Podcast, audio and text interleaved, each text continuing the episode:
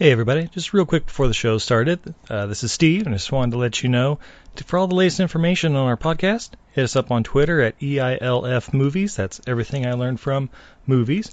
We're also on Instagram and Facebook. If you're looking for incredible art or maybe gifts for an upcoming uh, birthday or Father's Day, Mother's Day, anything like that, Christmas, uh, you can check out Izzy's art at untidyvenus.etsy.com. You can also find us on all the uh, podcatchers like Podbean, Stitcher, Apple Podcasts, or iTunes, whatever they're calling it these days. Podcast Addict.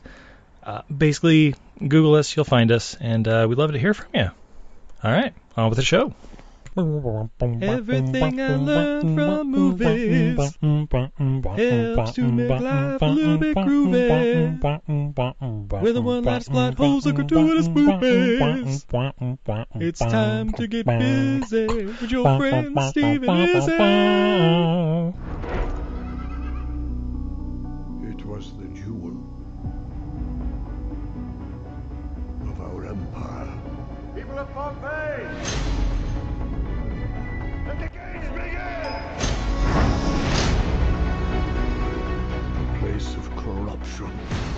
Kill them. temptation, That slave looks at you as if he's in a dream, Cassia. and a battle What is your name? My name is Milo. for survival. Tomorrow we fight. Slaves that live earn their freedom. From all corners of the Roman world, people would gather here, What is this? It is the mountain. For all our strength. Can you feel that? We lived in the shadow of a greater power.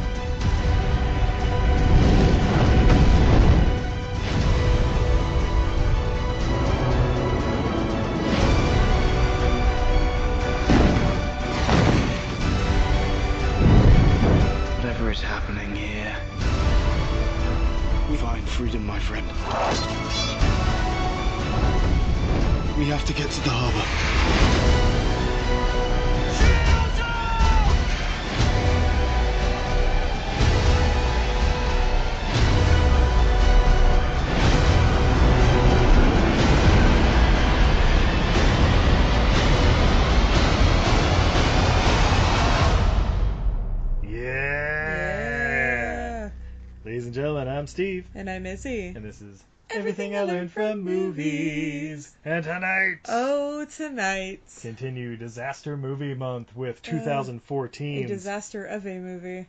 Pompeii. Boo!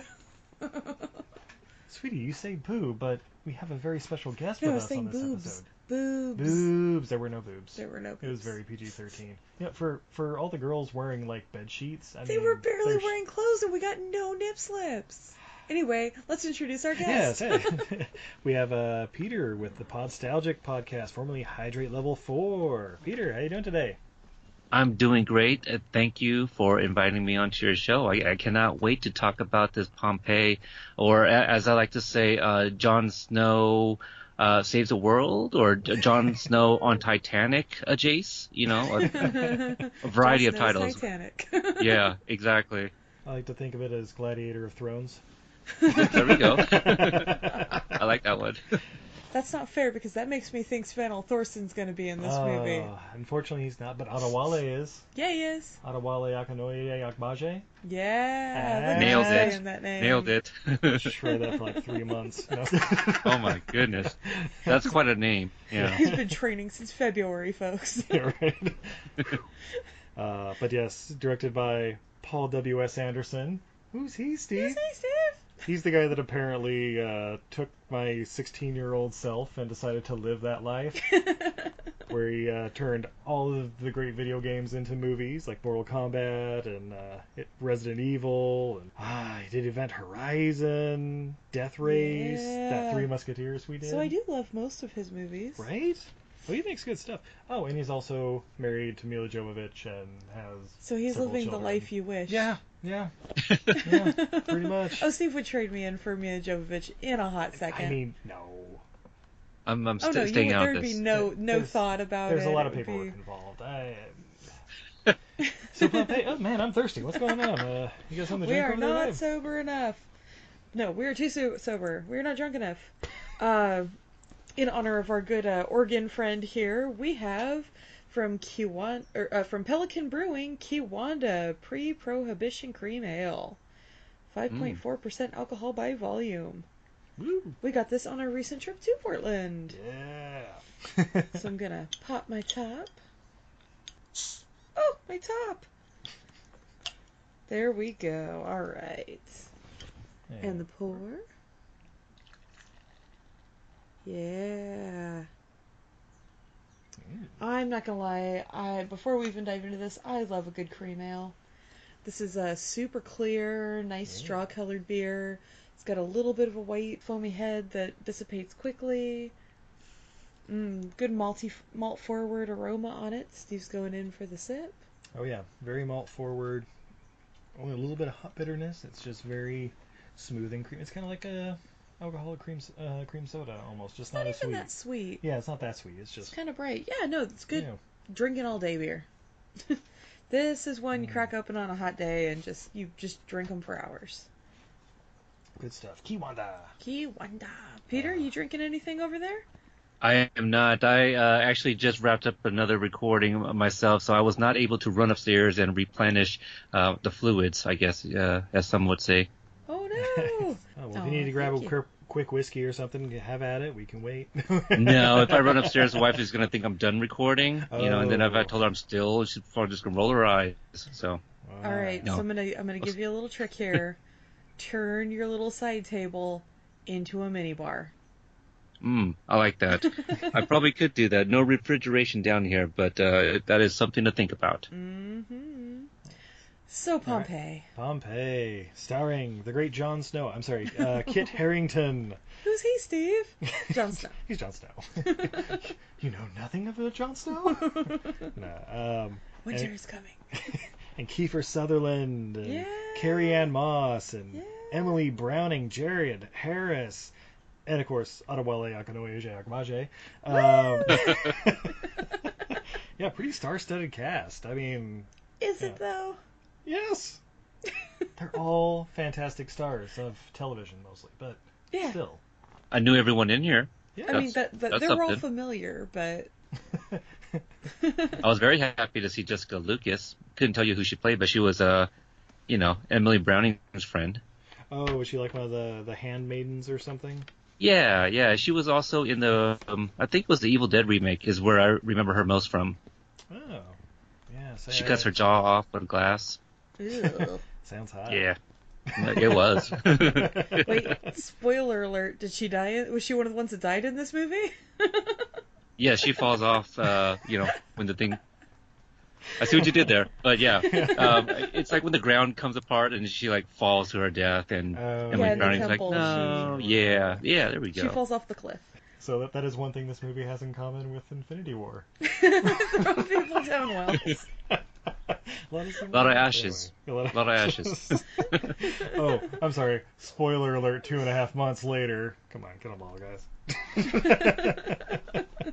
uh, speaking of ashes and cinders, um, we uh, start out with the credits and uh, a lot of uh, a lot of poses. Okay, so I've been to Pompeii. He's been to Humble brag. Pompeii. Whoa, nice. and and the uh, the little cinder mold things they have in the beginning, those are real.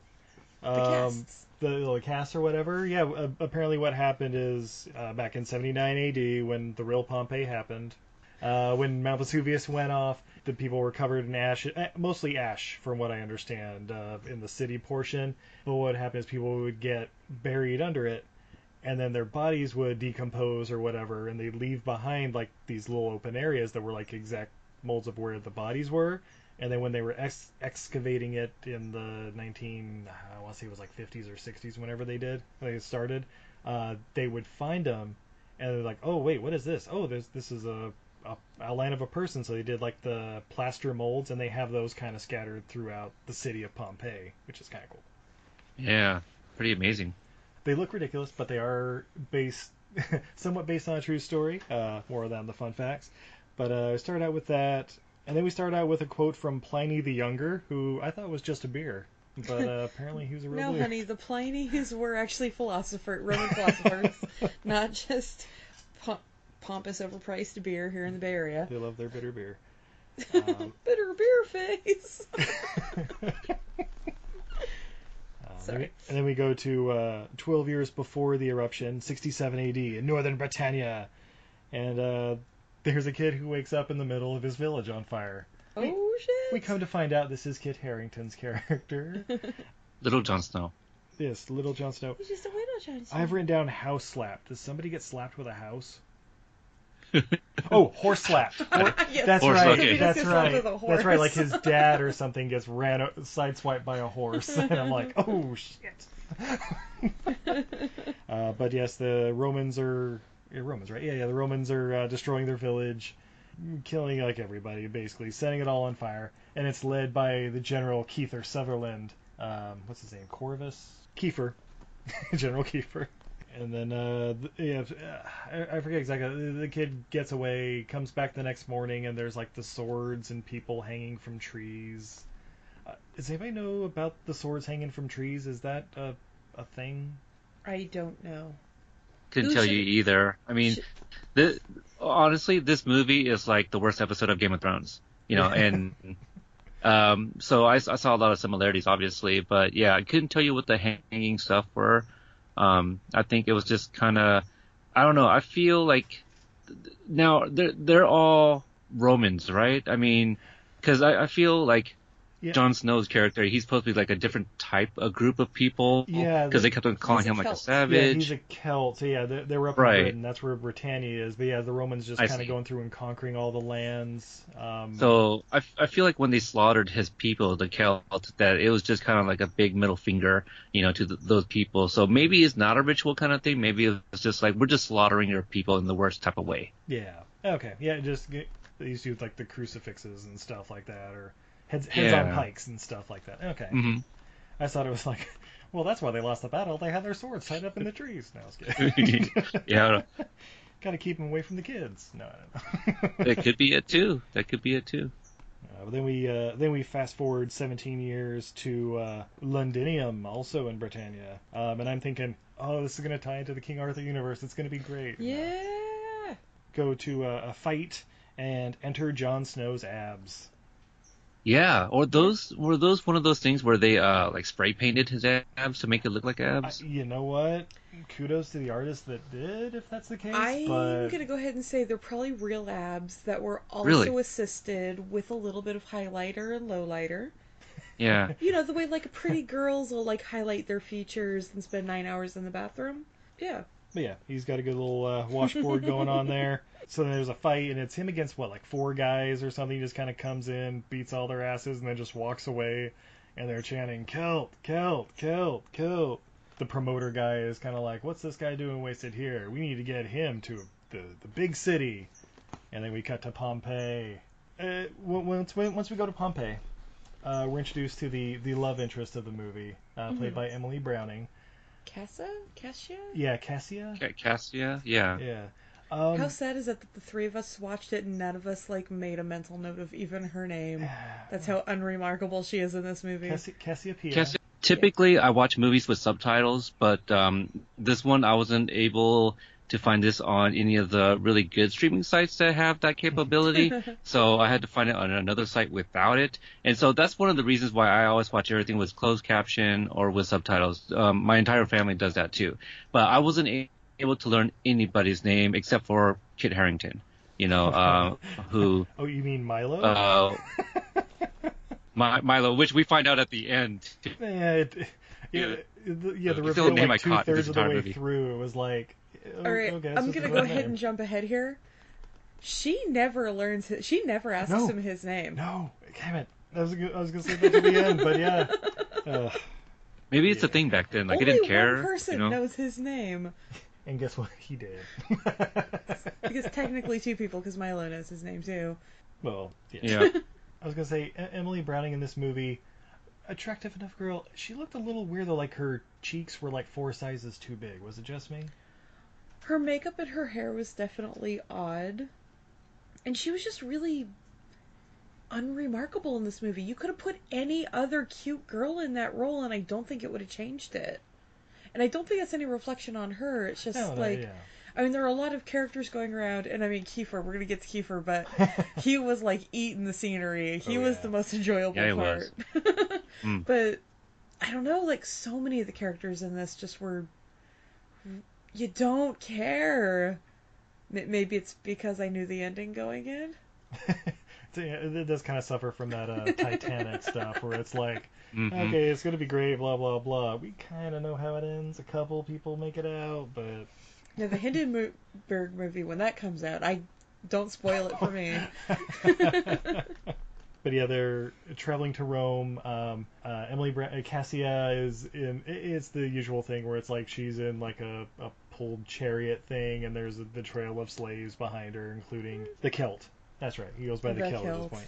Um, but one of the horses pulls up lame, and oh, no, that horse like basically up and dies right there. He rears up into the air and then just collapses. yeah. And he so- did. And so the Celt says, I, I, I can help. the uh, horse is in pain. I can help him. And there's a nice tender moment where him and Cassie are over Oh, there, and Good pony. good pony. Oh my god, did you just snap its neck? Yep. Anyway, back to Pompeii. Should we unhook it first or should we just keep walking? Yeah, probably unhook it. I mean, I can feed it to you, I was slaves. say, are you guys hungry? You guys want a little little horse meat?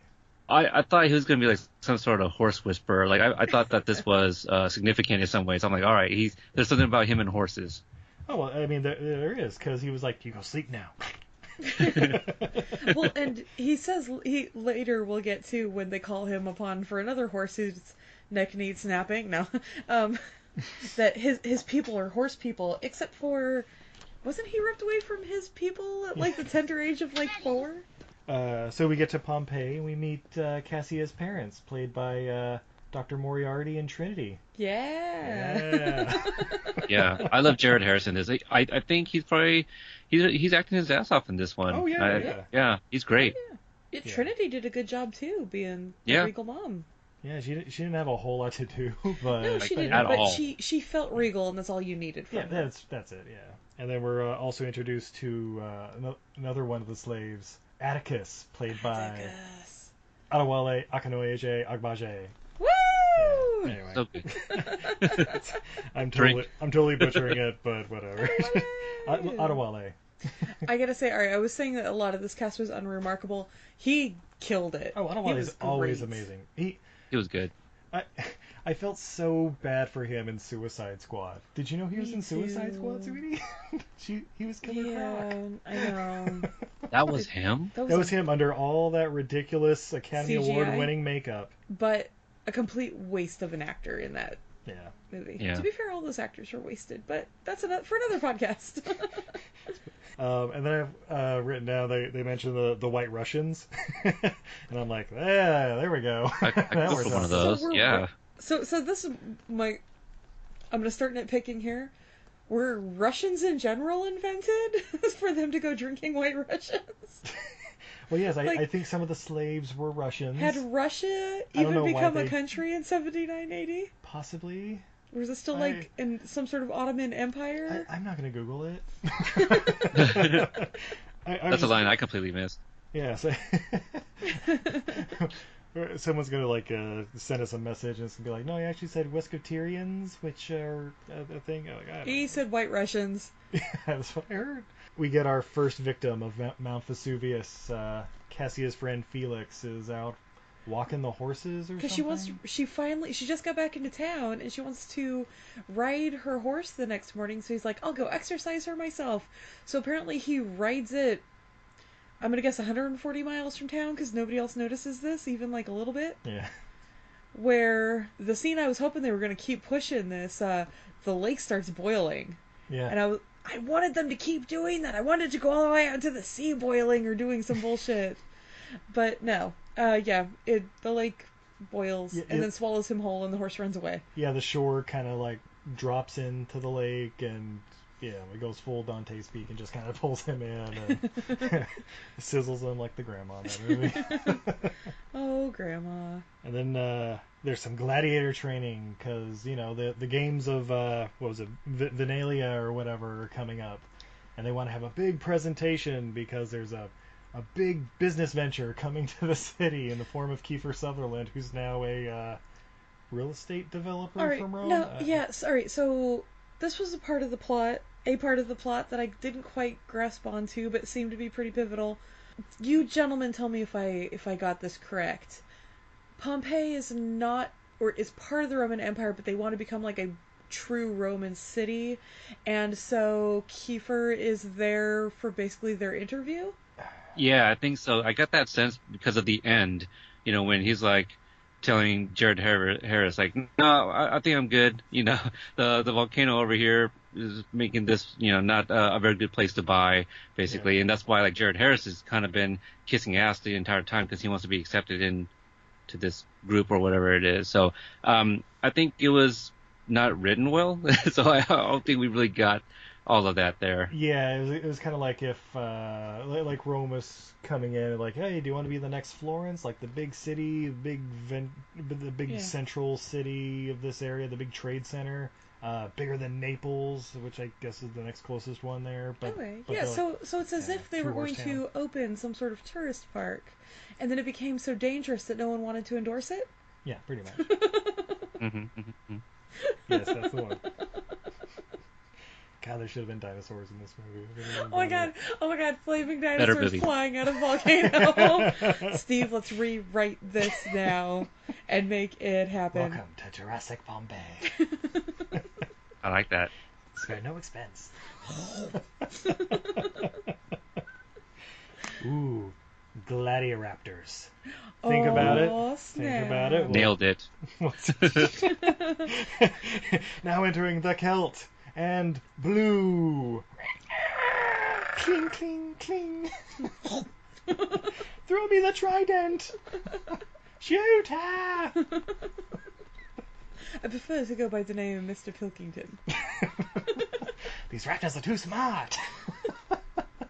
Why do I have this accent in ancient Rome? Okay, that, that that's that's another thing I, I I wish would be in more movies, like like in Pompeii.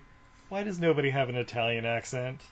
Wouldn't that make it oh, just? Oh, honey, this is part of the whitewashing of movies. If you just need a generic accent, just like in The Last Samurai, everybody just gets a British accent who's not American. Wouldn't it just be better for like Jared Harris and everybody else to just be doing their best Italian oh, accent? oh, this movie would hit a new level. But that's not the level I think they want to hit. Yeah, I don't even know what accent Kiefer Sutherland was doing. Um, it was just me or it was just terrible. he was yeah, he's trying to be like I- I think he was trying to do like his best like uh like Shakespearean thespian kind of gravitas but but you know he's Kiefer Sutherland ooh he is They the, should have uh, given him the um the uh the Lost Boys wig. They should have given him that. yeah I could have used some long hair Kiefer Sutherland too. Give him the mullet Who was ah, that? Okay, I'm gonna go ahead and throw this out there in this movie because Kiefer, spoiler alert, not the good guy in this movie. Who has played the better villain, Donald or Kiefer? Donald. They've both been some really good villains, though. but but which which villain Donald's got more film- filmography under his if you belt say the villains I'm walking out no I'm kidding. Was he the villain in Oh. that, or was he the savior? ooh haunt, haunting in Connecticut or whatever Oh, an American haunting in Connecticut or whatever. Yeah. The one- the one with the wolves and the flipping carriages. That's all everybody knows. You remember that movie with the wolves and the carriage flipping and the incest uh, overtones? Spoiler that alert. movie. No, but nobody cares about that. Who cares? President Snow? Oh, there we go. Yes, for the win. The Hunger Games. Uh, the best character in an awful franchise. As somebody who worked in the Hunger Games museum for nine months. uh, so yeah, Kiefer arrives in town, and he's looking to invest in Pompeii and make into I don't know the next Silicon Valley or something. and uh, Adewale is of course one fight away from retirement. and, and winning his freedom. And Yeah. so you know that's exactly what's going to happen. He's going to get in one fight. It's going to be fine. Oh, and that's what Jon Snow tells him is like, huh, see you one day from retirement, huh? you know that's not gonna happen, right? Yeah, there's so many subplots happening. Yeah. Um, Kiefer is trying to molest Lady Cassia, and apparently had spent all her time in Rome trying to do that. No, no, not not molest Cassia. Marry her, and then molest her. They both start with M. I mean, it's close Yeah, I enough. mean, Yeah.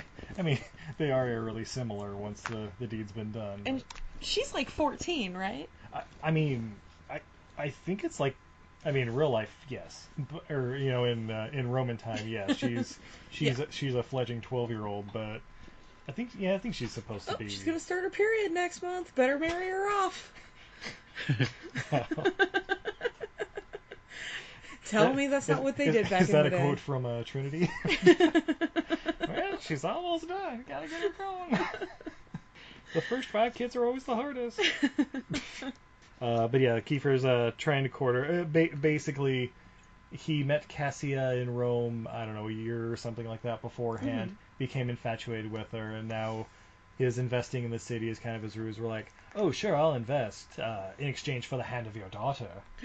I don't know if I could do that, but I do want to become part of the Roman elite. I don't know. Wife, what do you think? Pretty much. like she's about to say something, and then it changes to a different scene. Like, the, her, Her mouth response was, opens up, yeah. It didn't make the They cut it theatrical cut. what do you think, wife? Well, like cling, cling, cling, cling. Gladiator training.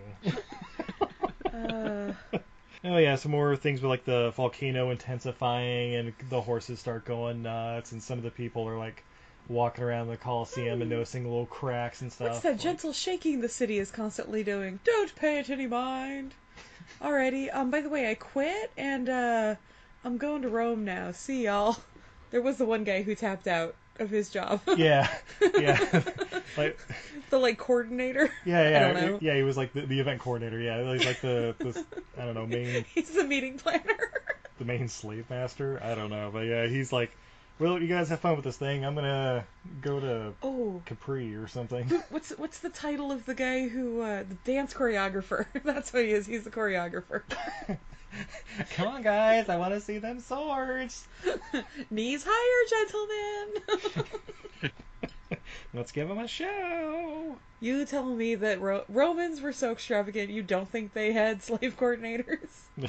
uh, it's also around this time uh, the Celt is quoted as saying, "I could ride before I could walk." I'm Like, Mm, Mm-hmm. That's the money line. is that is that is that a thing? And I feel like you'd be better with horses. You're right. Why aren't you a horse surgeon? Come here, Buttercup. Let me uh, take care of that leg for you. Put a little split there. Oh, that's right. This is where um, ah, the lady's having trouble with her horses. That's right. The horses, because of the rumbling and stuff, they're jumping around. yes, and her prized horse, whose name I can't remember, the big the big silver one. Yeah, F- Feronius or something like that. I don't know. oh, uh, Warhorse. No. Um, we'll, we'll, ju- we'll call him, we'll call him Secretariat. Secret- Oh, Seabiscuit? oh, sea, there's Seabiscuit. another- Yeah. Ah. Sea there you go. Cracker. sea cracker. Yes, Sea yes. cracker. The uh, who, who begat Seabiscuit. Yes. Well, Was the white version of Seabiscuit. Uh, Sea Cracker. So Sea Cracker's losing his mind in his stall. Nobody, uh, they just slam the door on him because nobody wants to deal with that shit. But they're like, hey, go get that one slave. I heard he's good with horses. He can get his head bashed in by this crazy motherfucker. yeah, no big loss. We have to lose both of them. You know. He, He killed a horse on our way over here. He's great with horses. He spoke to it. So horse whisperer. and then he DDT'd the shit out of it. and the slaves ate for days. he knows how to cook it well too. No, uh, but yeah, they so he calms it, uh, tries calming it down, jumps on its back, and then uh, Cassia comes in and is like, "Ooh, you look mighty fine on that horse." Jumps on the back, and they just head off into the right off sunset. into the moonset. And it's like, oh, okay, well that that was a fun movie. 45 minutes in, I think we are. Also, how did he get out the front gates with like the princess and the the prized horse? Because they were all distracted. No, uh, Distracted yeah, by the they horse were, that they was were all, rearing? Yeah, they they locked the horse in there with him. And they went out the back window. no, they, I think they, No, they went through- went through yeah, the they went through the front Yeah. gate. Yeah. and there's not a second set of gates on the outside of that compound. No, sweetie. So like drunk guys can just walk in and play with the horses. Not They probably do. I mean, yeah. I mean, Okay, no, I'm just trying to like, yeah, and then like he rides up to the most beautiful spot in town. By the way, he just got there and he's a slave. How does he know where the most beautiful spot in town is? right? She should have been leading. Uh, by the way, I think the horse had GPS. Is probably what it was. Ah, you have now reached makeout point. But by the way, I've written down here at this point, you don't know him. You don't No. know his Right. name. No, You no want to run him. away with him. He could be, I'm just going to throw this out there, a rapist. Steve, I forgot to tell you, I met this guy on the train today. Okay. Don't know his name, but he was he was very brutal looking, and he said that he liked to kill people for fun. So I'm gonna run away with him. Nice. Uh, In fact, he killed people in games. oh, so so you saw him on the train, Yeah. uh, probably with his shirt off, I'm guessing, right? Oh, definitely with his shirt off. Um, how were his leather shorts? Were those uh, I mean, revealing? they they could have used the uh, the gentle touch of soap, but I mean, otherwise it's all good. I mean, Uh. they've literally only exchanged looks like three times. Yeah. That's it. Yeah, they were that's love, baby. they were longing looks. This this is how how you and your wife met, right? I, I yeah, I, I should I shared that story. I I thought okay, Yeah, you, were you were Um, killing people for fun. yeah, killing people, and I snapped the horse's neck. You know, I I feel that was it. Like she saw this gesture of him putting out the horse of his misery as love. Like I, I feel that's Oh. all she loves him for. I mean, So- she must be a fan of Game of Thrones. That's really Oh, all the other reason. So yeah. subconsciously, she's like, "Oh, maybe one He day looks he'll put me like out Jon of my Snow. misery." All right, oh, It could be. All right, So so, gentle. s- skipping ahead is what we learned from this movie that the way to a woman's heart is by killing animals, not small ones, large animals. Yeah, small ones. It's just like psh, anyone can do that. Well, and then like I mean- feel bad for like bunnies and kittens. It, Horse it's kind of like the whole asking for deal. You know, like when you go to a prison, you want to uh, make a name for yourself. You take on the biggest guy. To win a girl's heart, you kill the biggest animal. It's the biggest You know, in this around. case, it's a horse. Yeah, I think that's how it works. At least in Pompeii. Yeah, I mean, if there'd been a water buffalo around, he would have had to take that down. there you go. Uh, yeah. Or way, Peter, a I uh, forgot to- T Rex. Yeah, there you go. T Rex always works. Peter, by the way, uh, I'm sorry we kind of buried the lead there. How long were you in prison? Uh, I was in prison for about nine years. Oh wow. You Is look it, uh, great, Money laundering? Oh, or- hey, thank you, thank you. Oh yeah, uh, s- s- stealing mail. Uh, Oh. uh, I, I think. It, like they, you know those uh, that uh, piracy stuff, the beginning of DVDs. That shit's real. yeah. Oh, uh, Li- LimeWire, uh, Napster, all of those, all of those. Uh, yeah. Yeah. You know that tag that's on the edge of the mattress that says "Do not cut." When they say no parts, That's of a- fucking mean it. That's a Pee Wee Big Big Adventure. I like that little reference there. of course. Yeah. Uh, so Pompeii. Yeah, so so while they're wasting time there at makeout point, saying like, "You need to go back to, you need to go back to town," If you go back, they'll kill you. Take my horse and run away. and then they're immediately surrounded by the uh, stormtroopers or what? Uh, I'm sorry, The the guys who were doing their fucking jobs. Yeah. Hey, princess. Pretty sure this scary ass slave stole you and your horse. You want to come back home now? so they take him back. Uh, they're gonna kill him. They're gonna kill Jon Snow, and it's gonna be game over, man. Uh, but she steps in. No, no, he, we just got. He saved my horse and saved my life, and The horse blah, just blah, blah. took off. I don't know what happened. and No, someone said they give him 15 lashes. Mhm. Um, and because Kiefer's kind of pissed because he can kind of tell that like, oh, she wants she wants to bang this guy. I see. Yeah, he doesn't make a sound either. Yeah. That's right. He gets the shit beat out of him and doesn't make a sound. That's the other way to, to a girl's heart.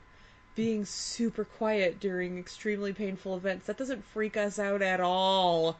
You know, it's the same way to a man's heart too. But pouring wine on it will make him squeal. well, now, That's now- because it was a white Russian.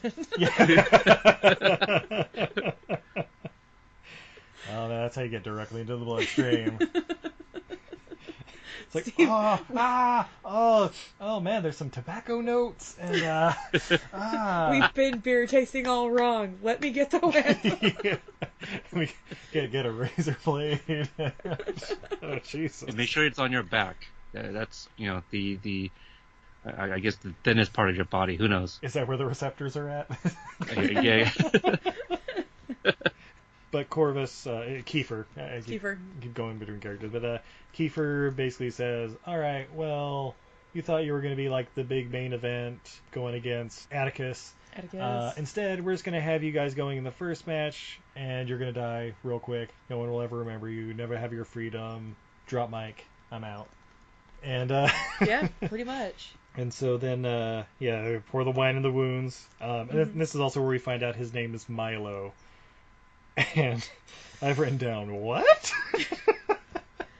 Also, the name of the guy from Antitrust. oh, His name is Milo. the Tim Robbins guy? hmm No, the the kid. Oh, Ryan Phillippe or whatever? Mhm. yeah, Philippi. Oh, that's old. Yeah, older. Yeah. is, is it wrong that that was like that's like kind of the only other Milo I could think of? Yeah. Milo and Otis.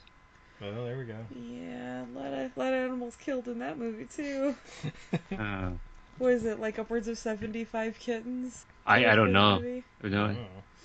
It's animals kind of- were actually killed during the filming of that movie. Oh yeah, yeah. They dropped Oh. like ten of them off off the waterfall because they kept not surviving the fall. Oh, jeez, I didn't know this. Oh yeah, like to make it make them limp, they like broke Puppy and Kitten's paws for What those the hell? scenes. Like, Is this before PETA?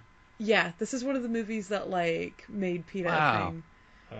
Yeah, and it was all shot like in China and oh Greg, I Oh my told you the last time we have to make sure film is in the camera when we're recording the cat off the waterfall scene. We He had did- it. We talked about this all day yesterday. he yesterday. didn't bob back up anyway. We need him bobbing back up. Stop tying rocks to him. yeah, guys, if you That's want a terrible. real uplifting thing, look up Milo and Otis backstory.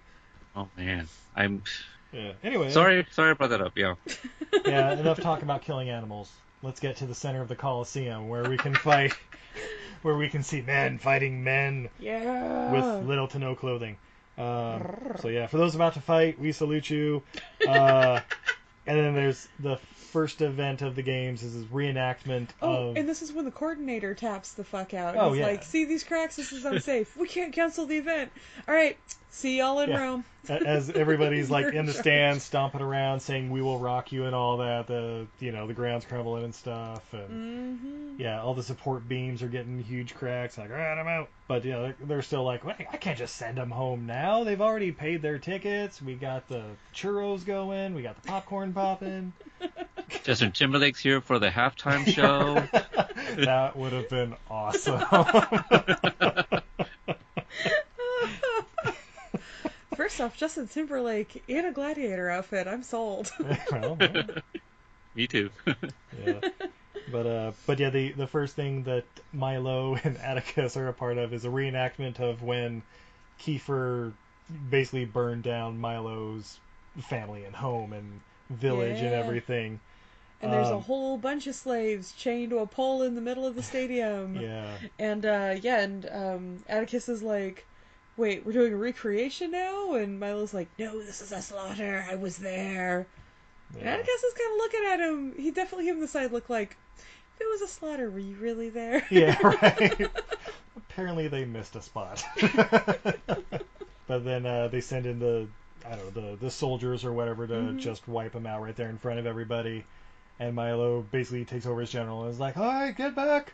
Follow the support beams over there," and basically strategizes a way to ridiculously just destroy them all. It just becomes him and Atticus fighting though, It pretty like, much does, against yeah, like a yeah. thousand guys. Yeah, they get a couple, the other guys do, but yeah, they end up getting slaughtered. Uh, And there's just two of them left, and then uh, there's like this scene in there where like there's the guy on the chariot, and I don't know how long Milo's chain is supposed to be, but it's able to go like all the way across the Coliseum, so he can do like a swinging drop kick or whatever in the chariot and ride around a little bit and Yeah, and then he does the great thing of like a dog chained to a fence where he runs around in circles and then like it's the end get, of get, the gets shorter and shorter, or like somebody like steps on it and he's like yoink.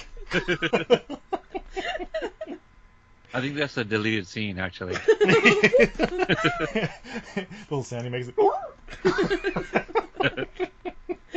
But uh, but they end up victorious.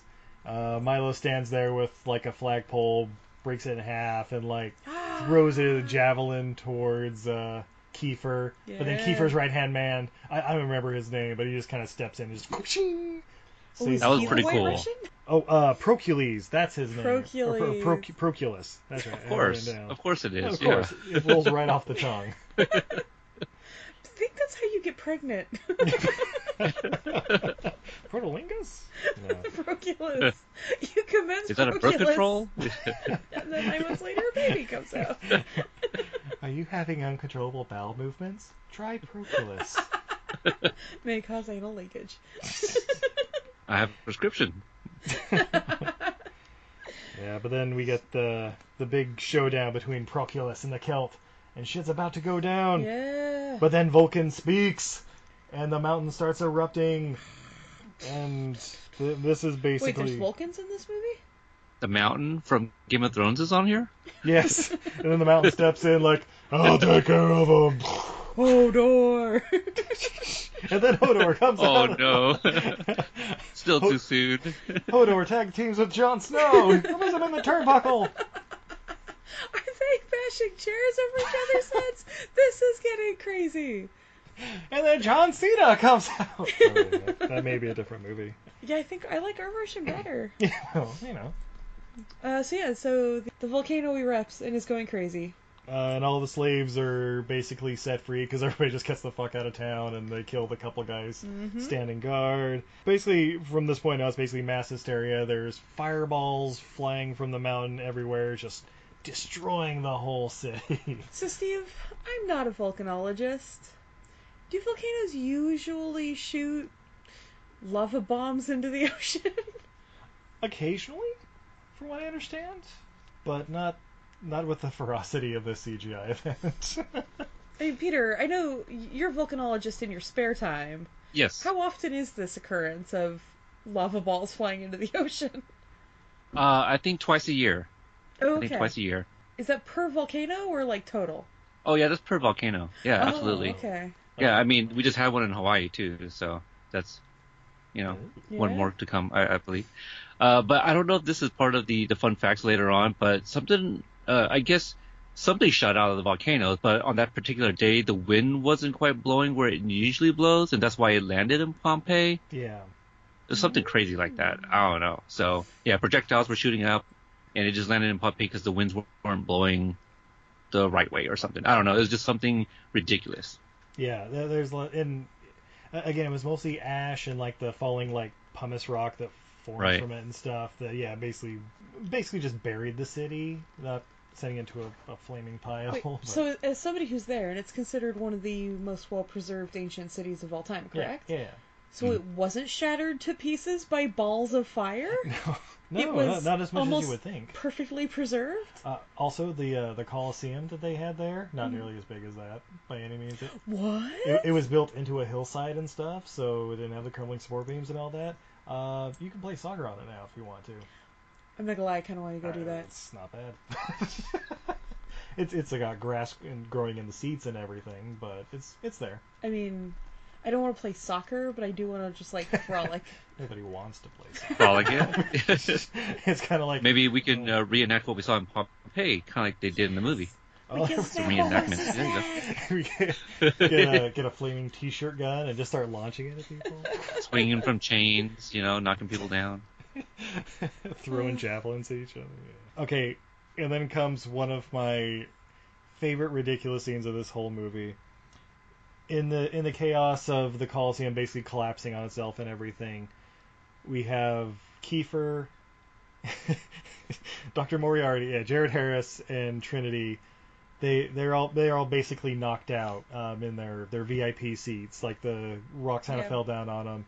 Jared Harris is the first to wake up and he sees that uh, Carrie Ann Moss is she's like trapped under like a bronze eagle or something, right? Like it's, something's falling on her, she can't move.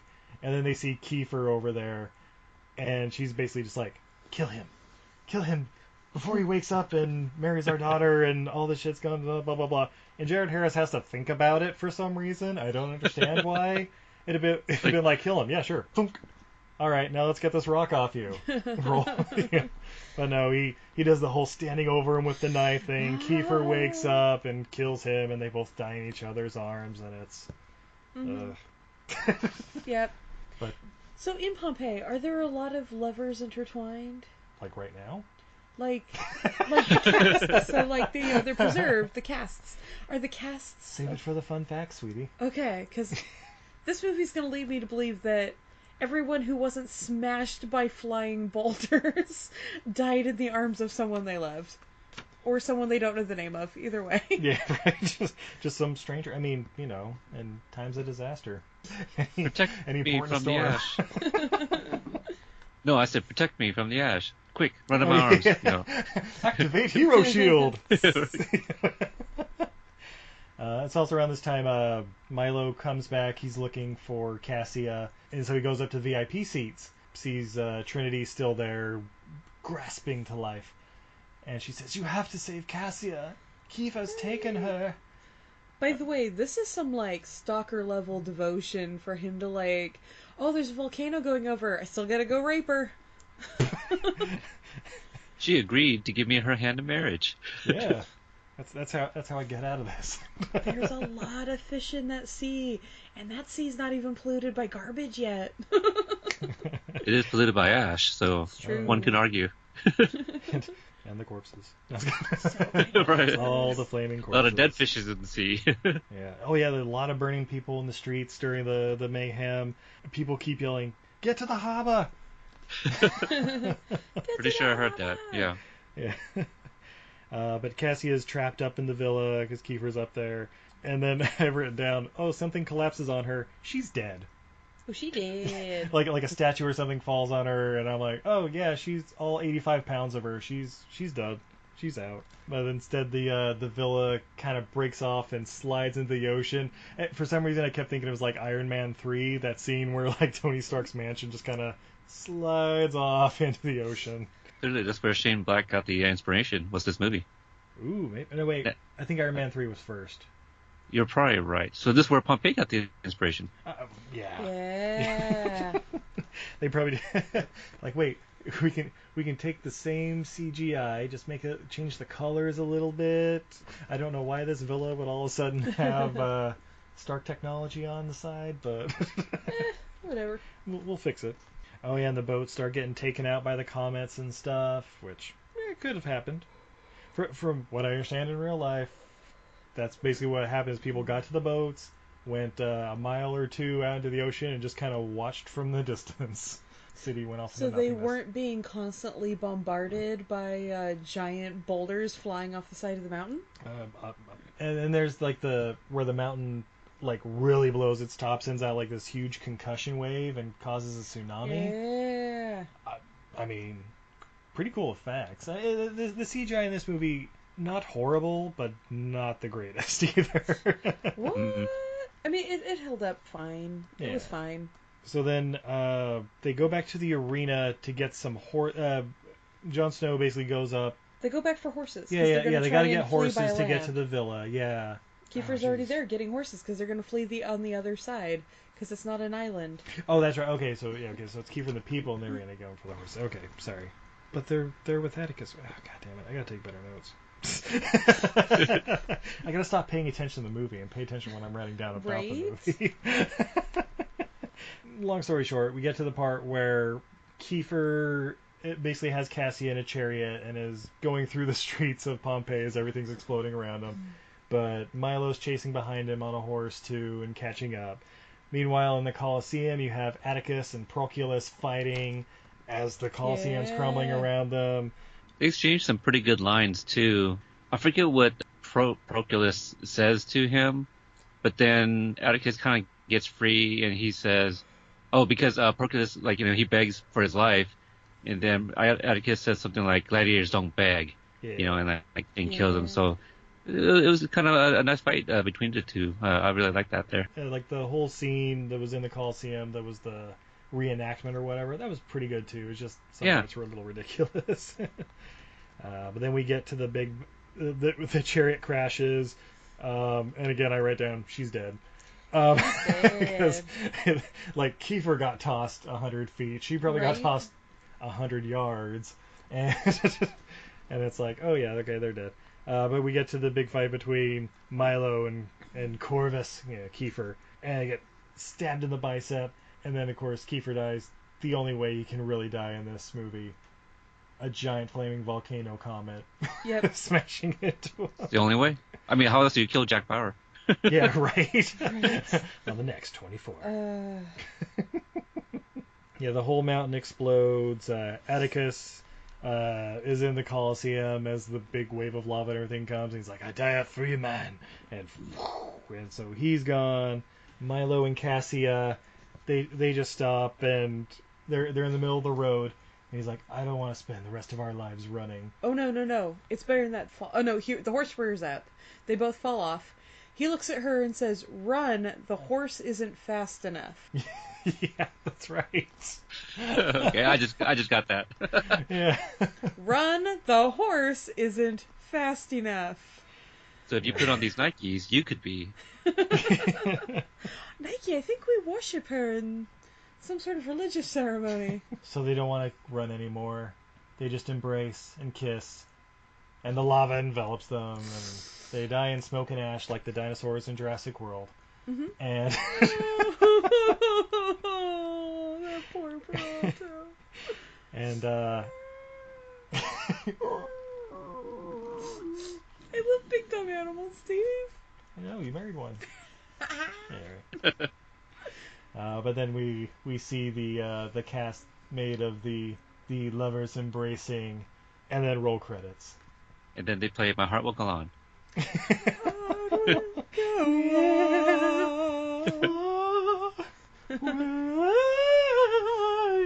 It It's, wasn't it- it's not identical to Titanic. That's it's, it's the same movie. yeah. Uh, then I've written down they never banged. She never knew even knew his name. Mhm. This is- Yeah, she never even bothered to ask. Like, she never even was like, "So, what's your name?" He didn't even get to draw her like one of his French girls. No, no, that ass went untapped. Yeah. uh, so, ladies and gentlemen, that was Pompeii. Mm, Would you recommend it? no, I just can't. It's too boring. Peter, what do you think? Well, I gotta agree with Izzy. Um, I was very okay. uh, It took me the third try to finish the movie. You watched? But- oh, oh, okay. Oh, oh, I, I didn't watch it three times. Okay. It took me three attempts to get through the movie. I, I had a hard time getting through the very beginning, Yeah. but once you get past the beginning, I thought it was okay. This is a dumb popcorn action movie, you know, or disaster movie. It's not as good as like um, Emmerich's, you know, like 2012 and those type of movies. Those are far better. Um, Because they're fun. I didn't think- they like. those were fun. They're fun. I didn't think I didn't think this was an entirely waste of time. I Yeah. thought it was bad, but I thought you know it could have been better in a in a better director's hand for sure, obviously, and that that's the case with most movies. But for some reason, the second you know what I I figured it out. Once I realized that this was Titanic, I enjoyed the movie better. There you go. Yeah. It's Gladiator. that was it. Gladiator meets Titanic. Steve, do you Atticus is that Italian friend, you know, of Leo's. You know, like everybody Oh, has their. Titanic counterpart. Yeah. It, it- so yeah. I'd recommend checking out. If you like Paul W.S. Anderson's over the top mm-hmm. stuff, I mean, mm-hmm. you But know, this isn't fun like his movies. it's not usually fun. Yeah. It's- It's not fun, no. I mean, it's not. It's not a bad movie. It's almost worse than a bad movie. It's just a blah movie. Like, it should be e- like it should be epic. It's got huge battles. It has a goddamn volcano going off. It has a love story. This should be a huge movie, and it's very Very it's not- forgettable. It's, very for, yeah forgettable. Yeah. There's not very much just memorable about it. Hell, we None of us barely can cared to remember learn their names. Yeah, yeah. exactly. True. Yeah, it was always like uh, Jon Snow. Uh, he's fighting Jack Bauer. Um, Yeah. It's Jon Snow versus Jack Bauer. This should have been a fucking amazing. And it's almost like I wonder if like maybe he just recut it. So, fun facts coming up. after these commercial breaks. We got uh, we got some news on that, and we also have your questions and more beer. Woo! When everything I learned from movies returns.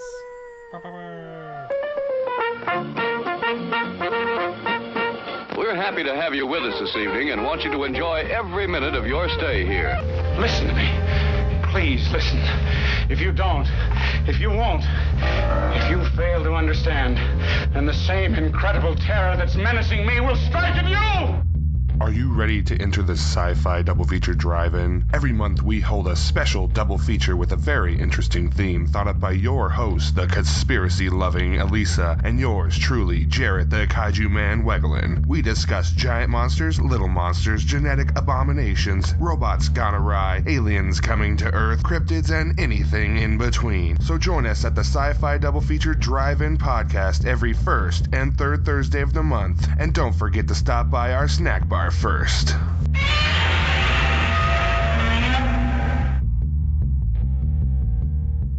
Did you ever go on vacation with your family and hope the dance instructor would fall in love with you? No, but I did think a guy with a giant boombox playing Peter Gabriel outside my window in the middle of the night meant true and undying love. Listen to our podcast, Happily Ever Aftermath, where we revisit these movies and it turns out they weren't the best ideas. What were you thinking? You can find our podcast, Happily Ever Aftermath, on Apple Podcasts, Google Play, or your favorite podcatcher. You can also tweet at us at H E A M C A S T, Heamcast. Hey, do you like movies? Hey, do you like podcasts? If you do, then come on down and listen to the Home Video Hustle podcast, homie. Hustle, hustle. Every Friday, we talk about whatever movie PJ picks out the bag. What does that mean? Well, every Wednesday on our YouTube page, I pick a bunch of movies at random. Sometimes there's a theme to it, sometimes not. PJ picks the movie out, and guess what? We watch it on Friday. We talk about it for about maybe an hour, hour and a half, whatever we feel like doing. Might give you something good to watch, baby. Come on down every Friday. So come get your hustle on with Home Video Hustle. You can find the show on any podcatcher app, or you can come down to homevideohustle.podbean.com. All of them in one place for you, so you can go ahead and binge it like it's Netflix. We ain't the defenders, uh, but I like to think we a little bit better than that. come holler at your boys, man. Come chill with us. Peace. Peace. Have you ever watched an absolutely terrible movie and thought to yourself, what were they thinking? Because we sure have. So much so that we named our podcast after it. What were they thinking? Starring me, Nathan. And Brendan. Every other week, we take a bad to questionable movie and unpack it so you don't have to. And then every other other week, we A your cues with our mailbag. Or, you know, talk about whatever. Yeah, no big whoop. No, no big whoop at all. So that's what were they thinking. You can catch us on Podbean, YouTube, iTunes, Google Play, Stitcher, and more. On also a ton of platforms that Brendan made up. And we're back. Oh my god, Steve, those might have been the greatest ads that ever added in the history of adding. Indeed. They, they just get better every week. I don't know how that happens. Why? Why do they feel like they need to get better? I mean, they do. Every week, I think they've reached that pinnacle of perfection, and then they just blow my mind once again. They, They're, they're, they're so great, I have nothing to add. Ah! I'm here next week, too. oh, man, I'm thirsty. Hey, you've got a beer next to you. Oh, hey, I do. Thank goodness. Uh, ooh, looks like we have from Sacramento, California, the Ruhstaller 1881 Red Ale. Ooh, This that one's- is covered in cat hair. it is covered in cat hair. But luckily, it's not inside the bottle yet, so let's dust that off. Here, let me use my pants. Yeah, you got your. Yes, this is from Ruhstaller in Sacramento. Uh, Captain Frank Ruhstaller, California's premier pioneer brewer, crafted his first Ruhstaller in 1881 in Sacramento because the finest ingredients were available available grew here. Today, Ruhstaller remains committed to his legacy. This vintage 1881 is used making 100% Sacramento-grown hops. Cascade and Chinook were used are grown at our farm and yard in Dixon. That's not in Sacramento. That's in Dixon. Liar! Sorry. Is that beer open yet? This beer is from my homeland. Steve, that would be like if they said it was 100% Ogden grown beer, except for they grew half of it in Murray. Blasphemy. Yeah, right? Whatever. It's. Local chats. Alright, I'm gonna pop my top now. Thank goodness. Ooh. My top. Nice. And in front of Peter. I got my eyes closed. All right. and the pour. Ooh, this pour is fairly creamy. Ooh, it's a little foamy. All right. That. Yeah, so it's got a, uh nice uh, uh, khaki colored head on it. Lots of small foam. Steve's going for the sip. I'm getting a lot of hop aromatics on this. Oh yeah. It's pretty nice. Yeah, the what you say Cascade hops. Cascade and yeah, got Chinook. Nice little uh, little piney notes and stuff to it. Not overpowering though. Mm-hmm. Chinook are those hops that uh, never hop budded. They just grow beautiful vines for us every year in our backyard. Mm, that's right. Yeah, this is a delightful beer. Indeed. Speaking of delightful, who wants to Mhm. hear some delightful fun facts about this movie? As do I. Excellent. All right, fun facts. Did you know a friend of the podcast is in this movie? What? Yes. You're uh, friends with Kit Harington? No, Not not, yet. yet. However, the great Alain Moussi is actually one of the Celtic gladiators. oh my goodness. He's probably in that last fight scene with Adewale. and- Actually, if he's a Celtic gladiator, I think he's in that first scene where Kit Harington comes in and kind of beats the crap out of the four if he's guys a and walks out. gladiator. Because gla- they're gladiators in that Oh, ring okay. too, even yeah, if yeah. it's smaller ring. Could he be in both scenes? He could. Yeah, he probably is. I don't know. Hey, he's he's a stunt guy. Yeah. Great stunt guy, great actor. If you haven't seen Kickboxer Vengeance and Kickboxer Retaliation, Oh. check it out. It is yeah. awesome. The stunts in that are phenomenal. Uh, Kit Harington suffered from body dysmorphia uh, while working out for this role. Uh, apparently, he said he became completely obsessed with it to the point where he was going to the gym three times a day, six days a week. And he suffered from a case of exhaustion, and eventually his trainer stepped to rein him in. Uh, but he said it, he was proud of what he achieved in the end. So those are his abs. Yeah, real abs. Hmm. All right, here's the fun part. The original cut of the film ran for 2 hours and 10 minutes, uh, with the additional 24 minutes of footage missing from the theatrical cut, but it is on the DVD and Blu ray release of the film. So Well- that's what we watch. No, we watched the short version. It was like an hour and Oh, okay. 40 minutes. Good, Or, good. Yeah. Yeah, Still so but long. uh, we do have the DVD, so we may have to see if uh, the extra 25 minutes of uh, I don't even know what it would be, honestly.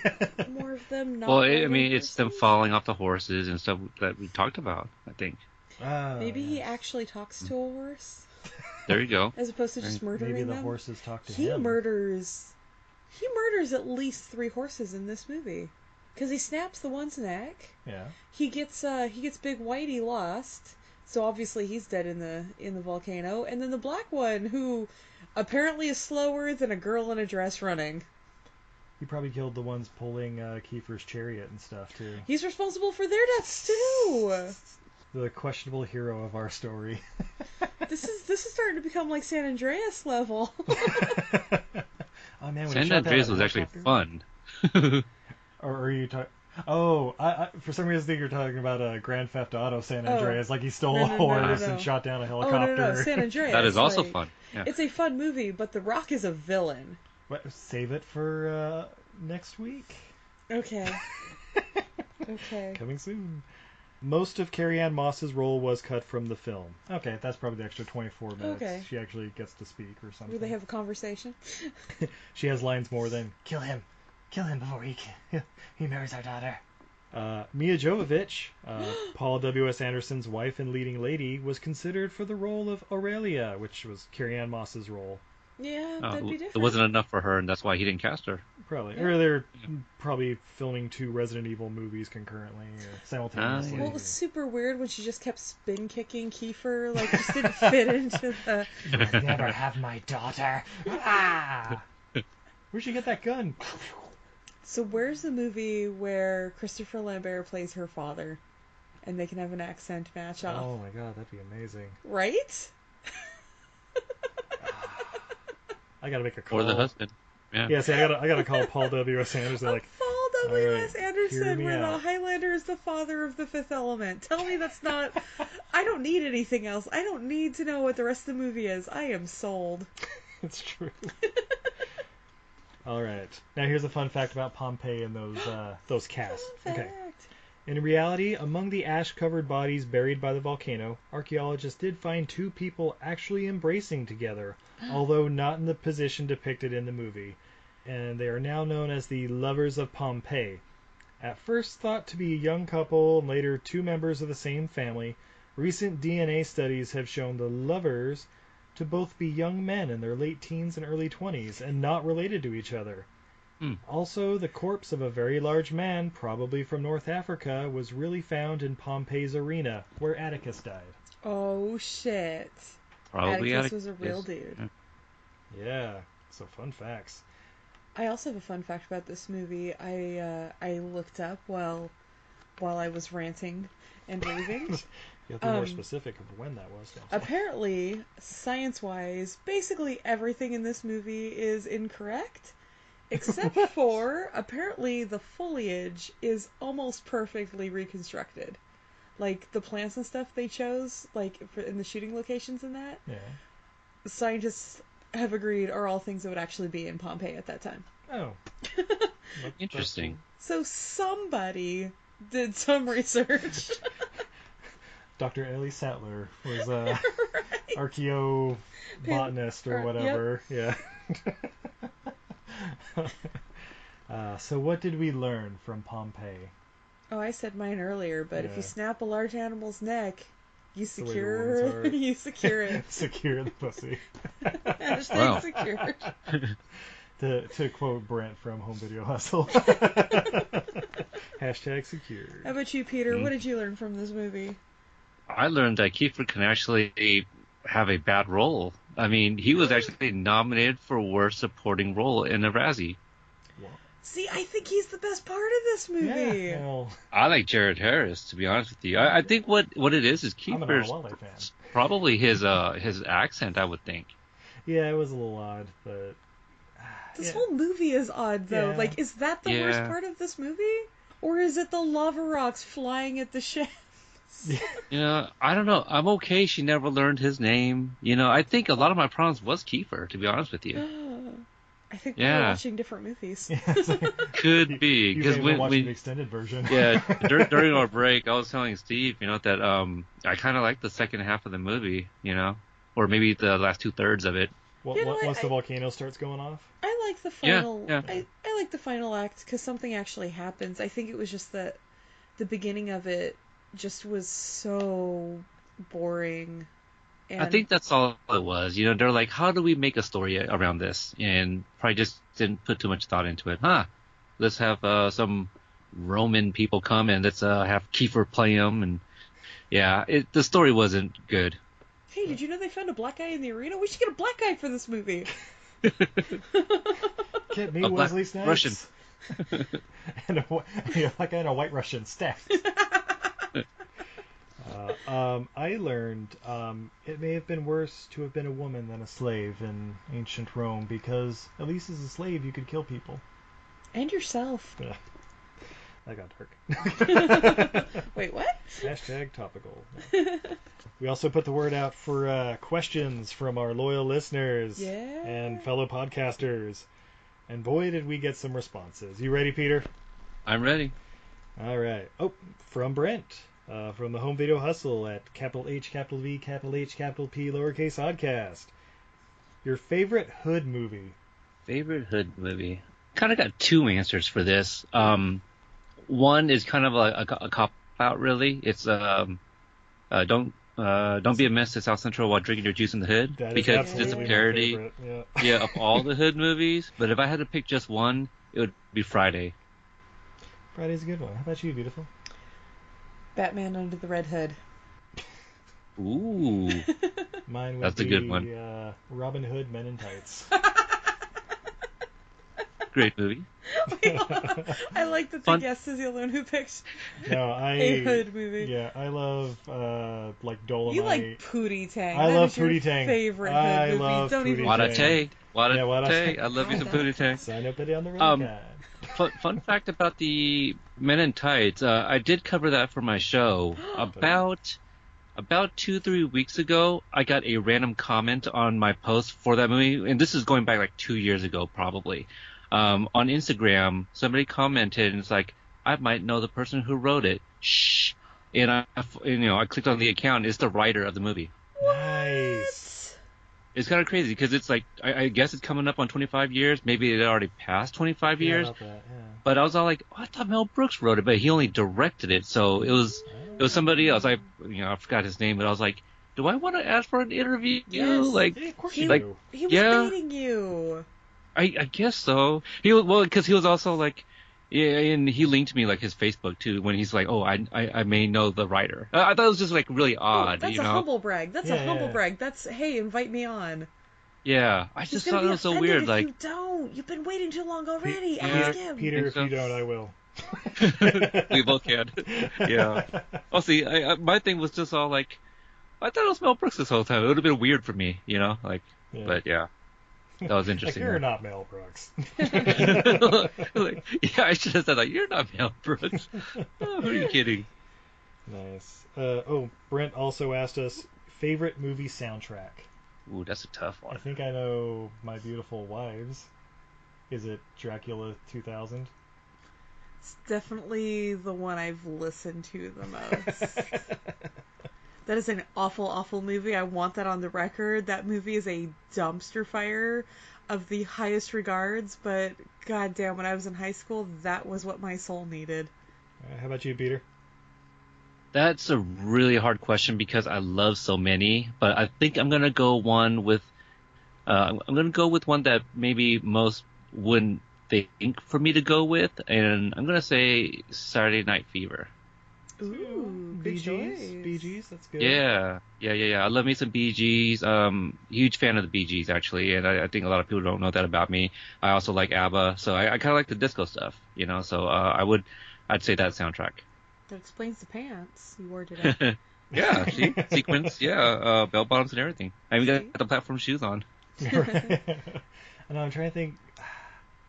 What? I mean, uh, there's always like the, like we discussed in our episode that uh, I think is coming out soon. The movie wars. Like there was like Forrest Gump and Pulp Fiction and those in the '90s. That's right. Yeah, yeah, yeah. One I never hear people mention that I think is an absolutely great soundtrack is uh, Nutty Professor 2, The Klumps. Because it's, it's like Def Jam's greatest hits, basically, of that year. But it's like Method Man, it's uh, LL Cool J, it's Musiq Soulchild, it's it's a bunch of different. Uh, Janet Jackson, obviously, because she's in the movie. R. Kelly, you know, everybody. There, there's a soundtrack very much like that for me. Uh, Life from 1999. Oh, yeah. Um, yeah, Martin Lawrence, uh, Eddie Murphy. You got Maxwell. You know, it, a lot of a lot of um, great artists in there. Ooh, and Space Jam. Space, Space Jam. Jam. That's That's a good one. one. That's a fun Uh, one. Yeah. I also want to throw in. Uh, remember the Titans had a great soundtrack. Yeah. That's a good And um, Guardians of the Galaxy. one. of I was just gonna say Guardians of the Galaxy. Of course, Guardians, yeah. Yeah. So yeah, so we're talking soundtracks, not scores, right? Yeah, yeah. Scores. Right. It's like, ooh, top five are all John Williams. So That's not true because there's also Ennio Morricone. Who? Ennio Morricone, the Italian guy. Oh, the guy that uh, was nominated for a Razzie for the thing. Uh, That I s- liked that score, so Did, did he do Razzies Pompeii? can eat a bag of dicks. I think Paul W. S. Anderson did Pompeii. He's like, well, I, I can Using throw Fruit Loops together. or something. Uh, all right, uh, from the IMDb Journey podcast. Uh, simple question: Godfather Part One or Two? Uh, I'm gonna go with two. I'm gonna go with Godfather One, just because it's the one I've seen the most. Yeah, I, I, I think I've seen them both twice. but yeah, I remember uh, number two being cool because it's kind of, I don't know, it's kind of going back and forth between the, uh, you know, the Robert De Niro young Corleone Right. line and um, Al Pacino and stuff, and it's, yeah, I mean, you know, it's Godfather Part Two. Uh, They're both, I think, in the AFI Top 100, so Yeah. there's really not a wrong choice. uh, from Michael Bagford. He gave a question of Would you rather watch Pompeii with Kiefer Sutherland or Pink Floyd live at Pompeii? But then he also said, I'll make this a better question. Would you rather watch Pompeii with Kiefer Sutherland or watch Pink Floyd live at Pompeii with Kiefer Sutherland or listen to a Kiefer Sutherland album with Pink Floyd? Ooh. Wow. Three options there. So so watching Pompeii with Kiefer Sutherland, that's not just watching the movie that he is in, it's watching it with him in the room. Yes. That's the way I took it. Yeah, Yeah. yeah, yeah. You're you're watching the movie with Kiefer Sutherland, or Mhm. you're watching Pink Floyd live at Pompeii with him, or you're listening to his album with Pink Floyd in the room. Oh man. That's the answer right there. Yeah. um, I'll, I'll jump in real quick if nobody else has something. Yeah, go- go um, for it. Uh, I'll, I'll watch this movie with him because I, I want to hear his thoughts on certain scenes, you know, uh, because since he was nominated for work supporting for a Razzie, uh, but also when he's bored, he'll probably just tell me cool stories of like Lost Boys or Time to Kill or Jack Bauer's type stuff. You know what I mean? I think you can get a lot of stories. At a concert, he probably wouldn't talk very much. Yeah, he'd be like, "I love Pink Floyd. Come on, they're about to do, they're about to do Run Like Hell. Be quiet, be quiet. Yeah, fucking Lost Boys, whatever." that was that was like a hundred years ago. See, I think I want to. I'm to too watch. high right now. See, I think I want to watch Pink Floyd live at Pompeii with Kiefer Suther- Sutherland because I have a feeling he's gonna get super high. Super. And I just want to. I don't like. I want to listen to the concert and watch super high Kiefer Sutherland do his thing. I'm not gonna lie. I'm curious what a Kiefer Sutherland album would sound like. Like, would, would, would he would it be like a country western kind of thing, or is he more of a Uh, yeah, for I don't Young know, like, Guns. a, like an emo rock?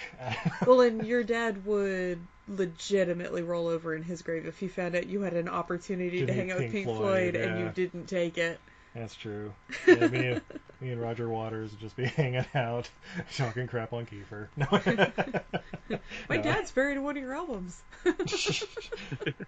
True story.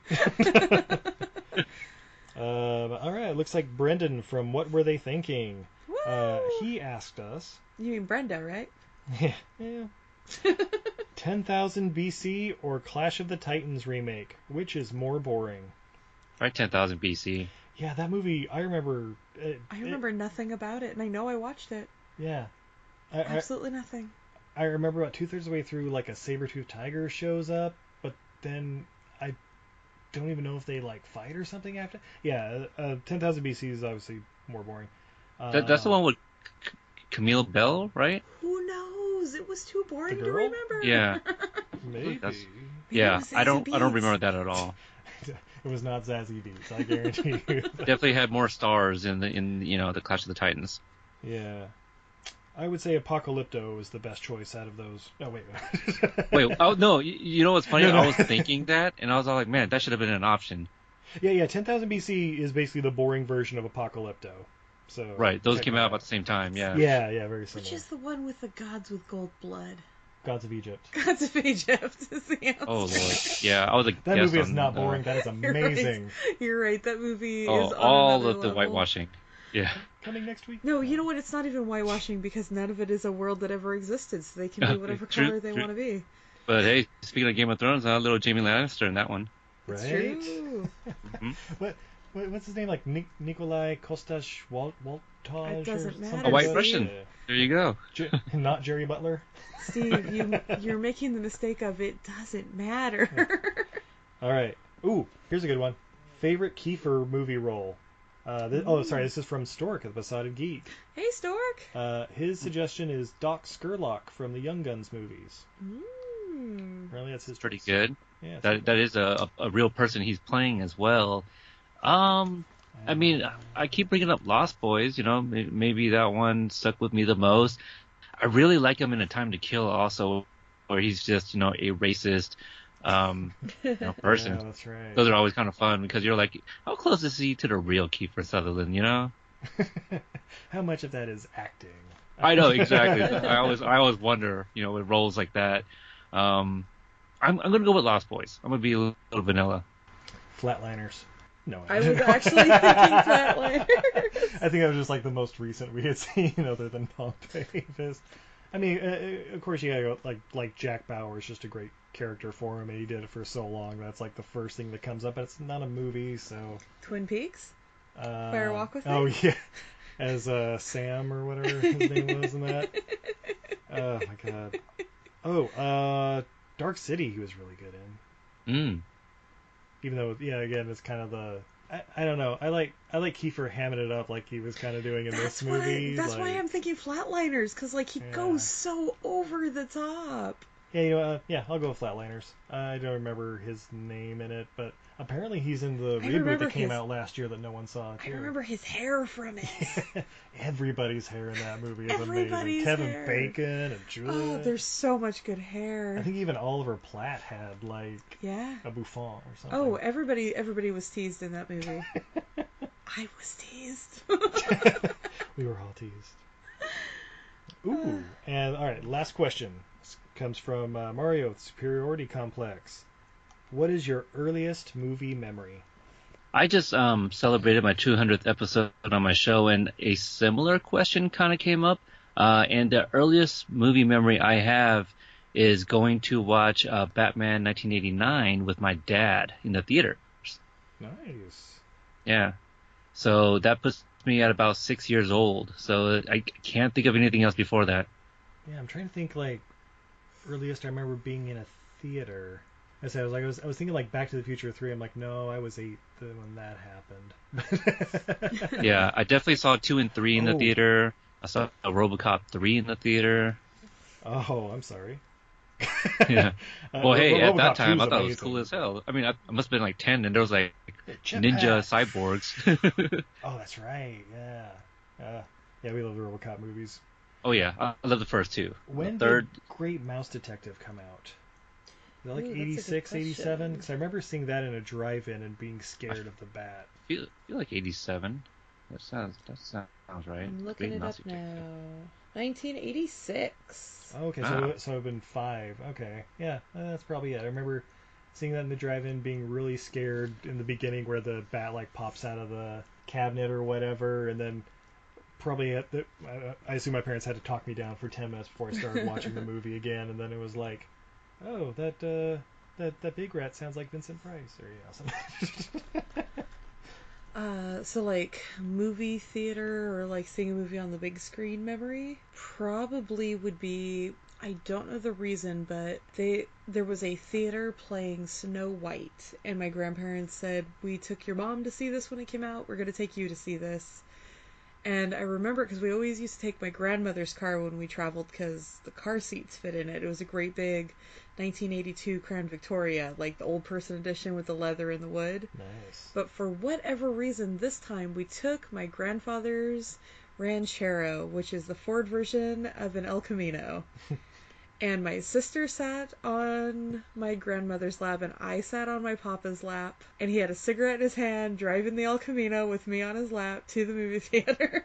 Nice. Yeah, good memories. hmm Thank you for the questions, everybody. Um, Peter, you have an amazing podcast. thank or you. nine. How how would we reach you? How do we find you? You can find me all over the interwebs, but uh, I I do post stuff um, on Instagram at PODstalgic. Pretty active on Twitter at PODstalgic. Very simple to find. Just gotta know how to spell it. Capital P, capital O, capital B, lowercase Yeah, stalgic. I'll have Brent record something for me. yeah, uh, yeah. P O D S T A L I C. Is that is that I think right? there's a G in there too. Sure. Yeah, I think so. Yeah. Let's turn it into a song. We're gonna have a song competition. P O Turn. D S T A L G I C. G I C. There you go. Nostalgic. I should have just looked at uh, looked at my computer here. I got the name right there too. I was trying to do it by memory. Clearly, I can't spell, but yeah, at PODstalgic. Um, it's a show. You know, we look back at old movies, uh, talk about you know what we remember when watching them. Um, and you know, I do new releases sometimes with my son who just turned 18, and that's why we did big for our 200th episode. You know, because it's like, hey, you're a big person now. You're an adult. you're 18. So that was a lot of fun. Um, he was the getting some for crackers earlier, right? no, that that was actually the the six year old, but uh, yeah, I know eighteen and a six year old is kind of crazy, but um, It's a lot of but yeah, that that's a lot of fun. So yeah, um, if you're interested, you know, the earlier stuff had him. We started when we were uh, when he was 14, so that's when he was mostly on. And he, as he got older, he became you know less available because of like after school stuff. You know, uh, like this year he was on the yearbook committee and choir and parkour. He's just so busy. So once in a blue moon, he'll pop in. And um, we also did like the Indiana Jones uh, trilogy yes, trilogy. You know, we didn't do the fourth one, uh, so we did that recently. And what he had to say about those was a little interesting. So that's a little podcast tease for you guys there that may be interested in checking this out. And I'm sorry, you said parkour like that was an after school class or something? Not after school class, but he does that after school, uh, three times a week. He goes to the parkour gym. He's got a membership, and he's been going for years now. The, um, you know, like when he takes off his shirt and walks around the house, I'm a little like, oh, I'm glad I have a shirt on, you know, with my dad bod and all. he's, he's looking like Kit Harington, just kind of. a little bit, yeah. I think they have the same trainer. All right. So what I'm hearing is when we do uh, brick mansions, is that Yeah, the... brick mansions or Oh, District right. V13 or something. Oh, that's a yeah. I uh, when he started doing parkour, I I uh, got him those movies. Uh, I got well the the French ones D13 um because it was a two pack on on Blu-ray. That's right. The uh, what was the sequel called? Like Equilibrium or something like that. Uh, I feel like it was an R word. It was, it was kind of like Matrix Reloaded. It was something like that. They just Retaliation. No, I don't something. Yeah, they just threw in a word, you know. But I, I, I have yet to see Brick Mansions. I, I know it is a remake. yeah, it's very remake, but it's got Paul Walker in his final Beautiful role. Paul Walker. And, yeah. and yeah. the RZA. Yeah. oh So- hey, maybe he did the soundtrack. Oh, he absolutely did. So when when Brick Mansions came out and people were talking about District B13 was right around the time I was working for said Hunger Games traveling museum.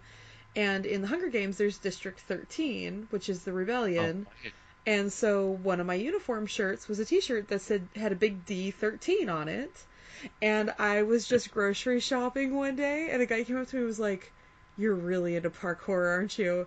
And I just looked at him and was like, yeah, sure. Like, not even thinking that I looked down. I'm like, oh, he thinks this shirt is something totally different and I'm okay with that. That is funny. Not a lot of people know about that movie because it's it's a French movie, you know. Yeah. So Right? Uh, but yes, thank you for joining us. Uh, pleasure having you yeah, on. yeah. Uh, Thanks for having me. We'll Uh, have you on Steve, again you, you kind of mentioned it earlier. Um, I'm not sure when this will release, but wh- when does this come out? Do you Tu- have an idea Tuesday. already? Tuesday. Tuesday. Okay. It actually it might be about the same time as our episode, the movie wars that you were teasing earlier. Yeah, Movie Wars, Oh, where I uh, where we uh, face off with different years and basically pick award-winning movies. Um, and I think I destroyed him. No, I'm just kidding. No. You probably did. No. Probably did. So, not, uh, just kind of correct that. Not award-winning movies, but we have awards that we kind of pick movies for. So I don't want people to be like, "Wait a minute, Yeah, now yeah, that yeah. that didn't win an Academy Award." So Yeah. yeah, it's a very interesting concept. Um, it was the the four- fourth edition, I think that was uh, your guest spot. Yeah, I'm looking forward to hearing it again too, because I'm not gonna lie, I've already completely forgot like what I picked for special effects. So did I. and, like, uh, actress, uh, you know, stuff like a breakthrough role. Yeah, a lot of good But stuff. to be fair, you were on drugs too. I I was on drugs. That that's right. That was like day three after my uh, Yeah. gallbladder surgery. So Uh. I, mi- I might have an upper hand. Yeah. yeah. Steve was super high. so yeah, I was think that was that after you were teasing the cat eating your cheddar bunnies and going, "Look at me, I'm a better hunter than you." Nom nom. nom. Yes, it was. Um, but yeah, thank and thank everybody for listening. You're the Mm-hmm. greatest. Uh, of course, you can find us on all the social medias. Tell your friends about us too. Why not? I mean, we're just Mm-hmm. spreading all the love for other podcasts and stuff too, and movies we love. Yeah. Question mark. yeah, if you need any uh, movie themed art or uh, just some fun stuff, I have a bunch of art that I have personally created in my Etsy shop at Untidy Venus. It's a goddess who's bad at housekeeping. Etsy.com. Uh, yeah, I sell a bunch of prints and fun things, and uh, hopefully by the time this comes out, we'll have listed. I have Snackosaurus keychains. I designed dinosaurs made out of snack food, had them printed on acrylic keychains so they're good and sturdy, and they are going to be able to be shipped directly to you. Yeah. I've seen the pictures and they look amazing. Ah, so until next time, I'm Steve, I'm Izzy. And I'm Peter. and this is everything I learned from movies. Have a good night, everybody.